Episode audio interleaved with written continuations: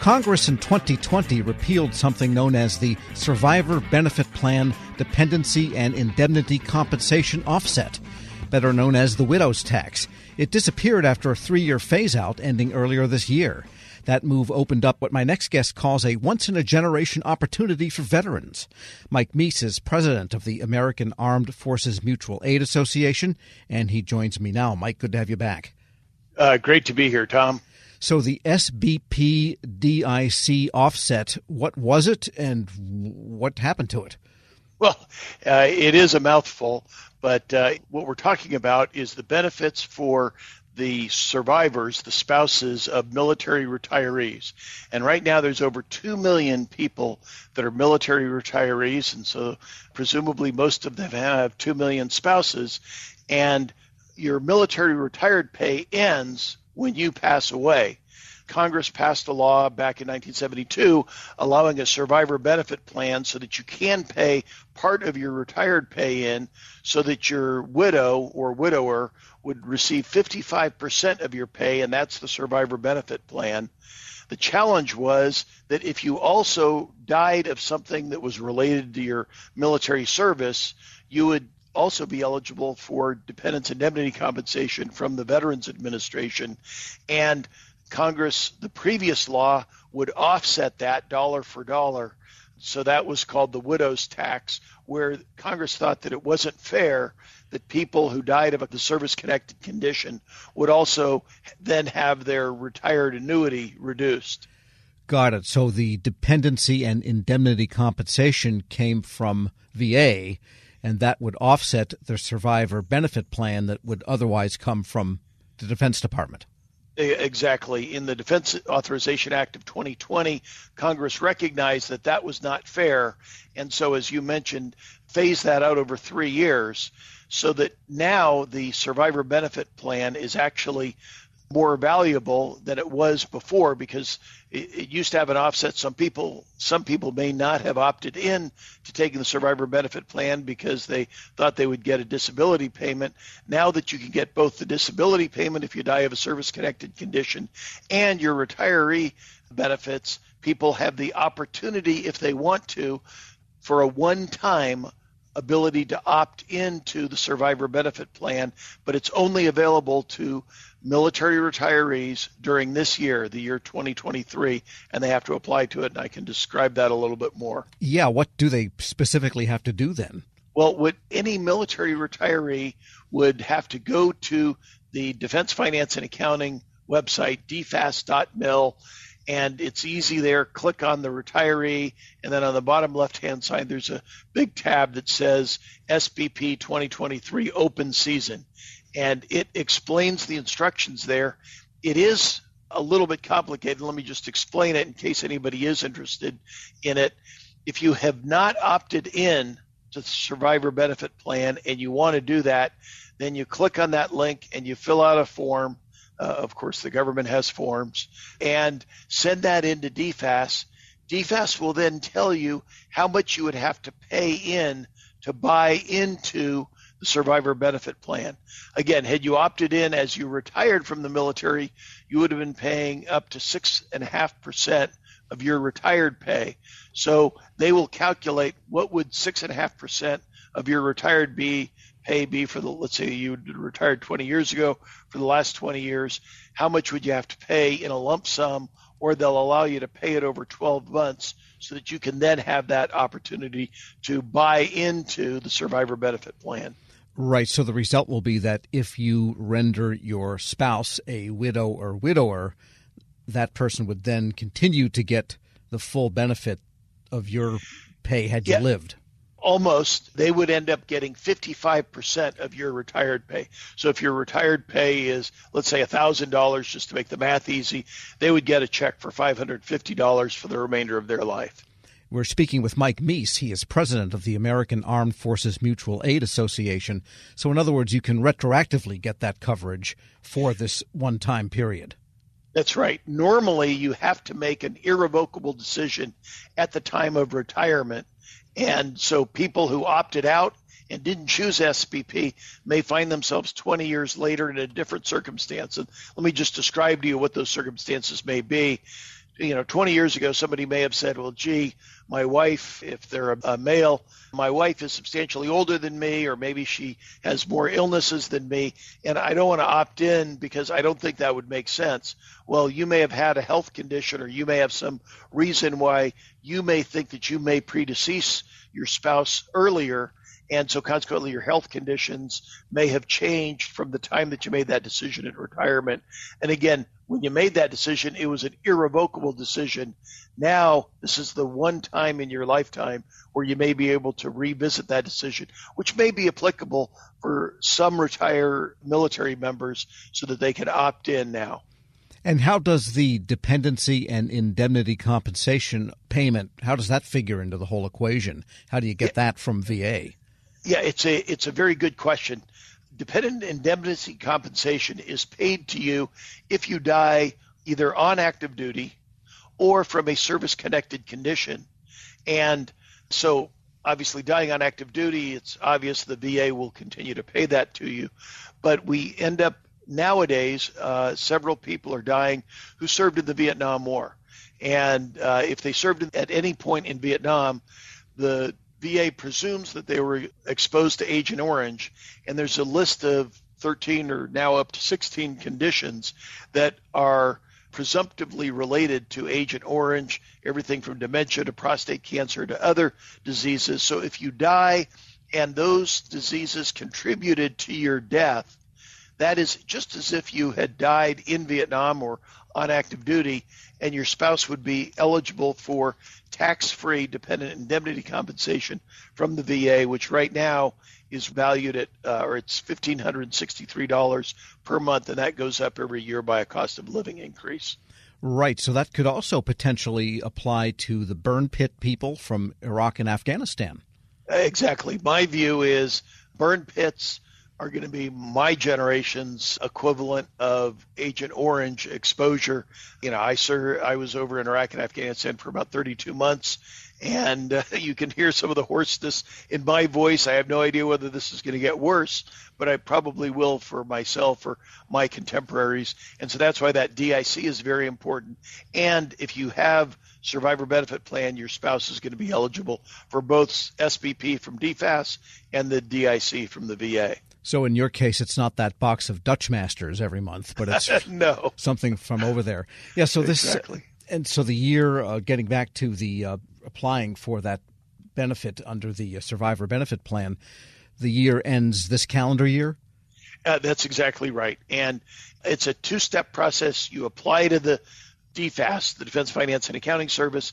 They do the calculations. They send that back to you, and then you have to buy in either in a lump sum or paid over 12 months. In many cases, people, again, you, in order to get this, you would be getting retired pay anyway. People will have this deducted from their retired pay so that uh, it'll be a financial crunch this year, but it may provide substantial benefits for your spouse.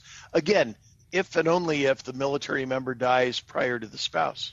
Right. And do we know what a payment might look like? Say someone is going to retire as just to pick a mid grade there, lieutenant colonel. Yeah, a, a lieutenant colonel. It, a lot depends upon how long ago you retired.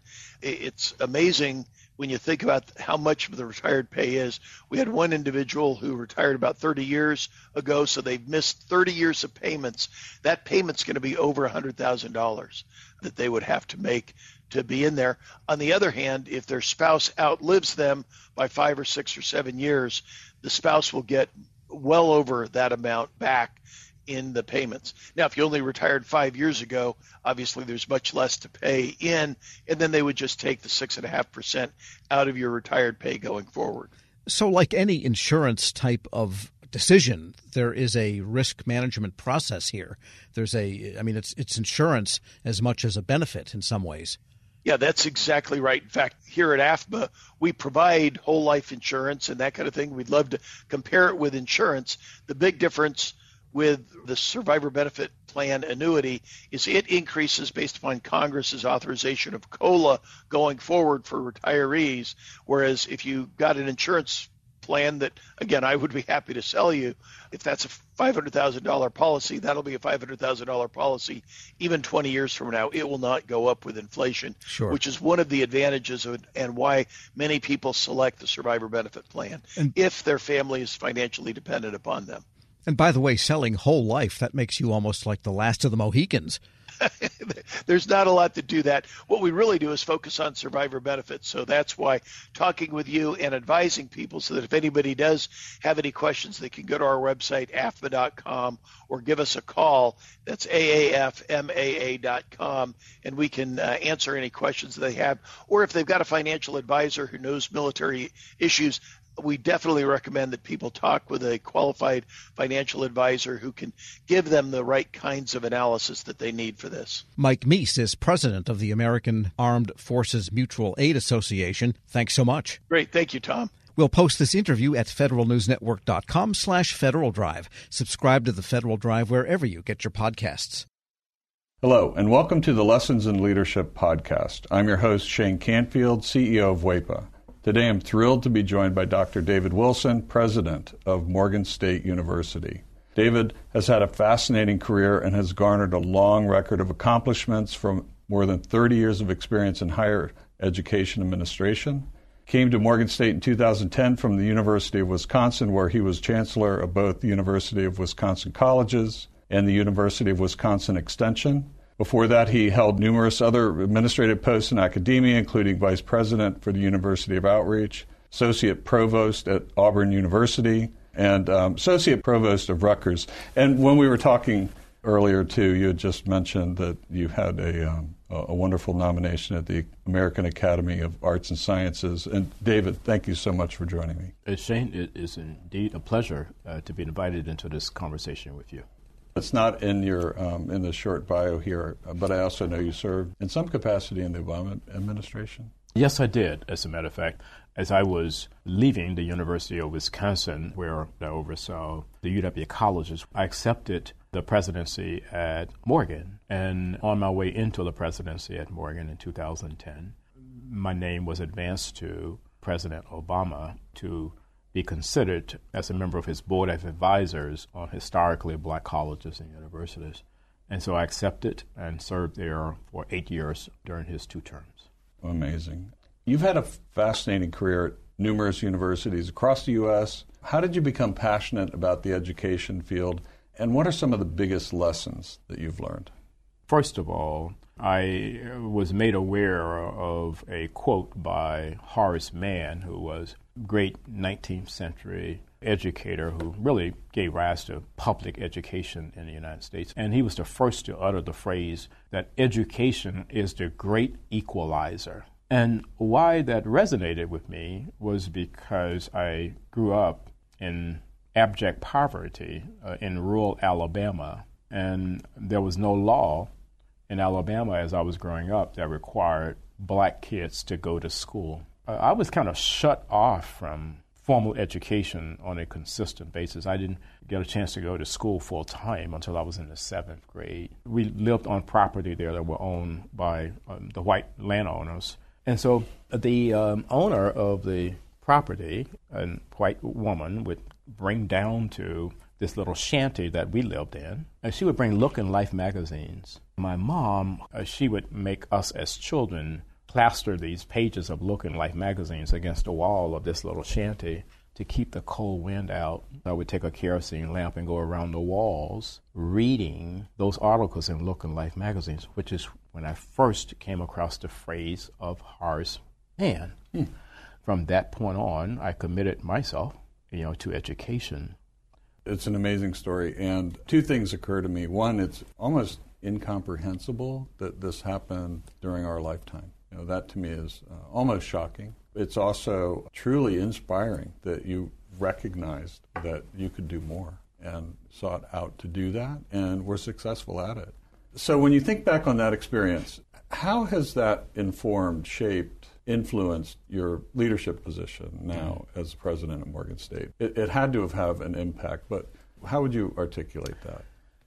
So if you go back to that Alabama environment, what I saw, it was just so many people, my own brothers and sisters who were 10 times smarter than I was. But my first five brothers were illiterate.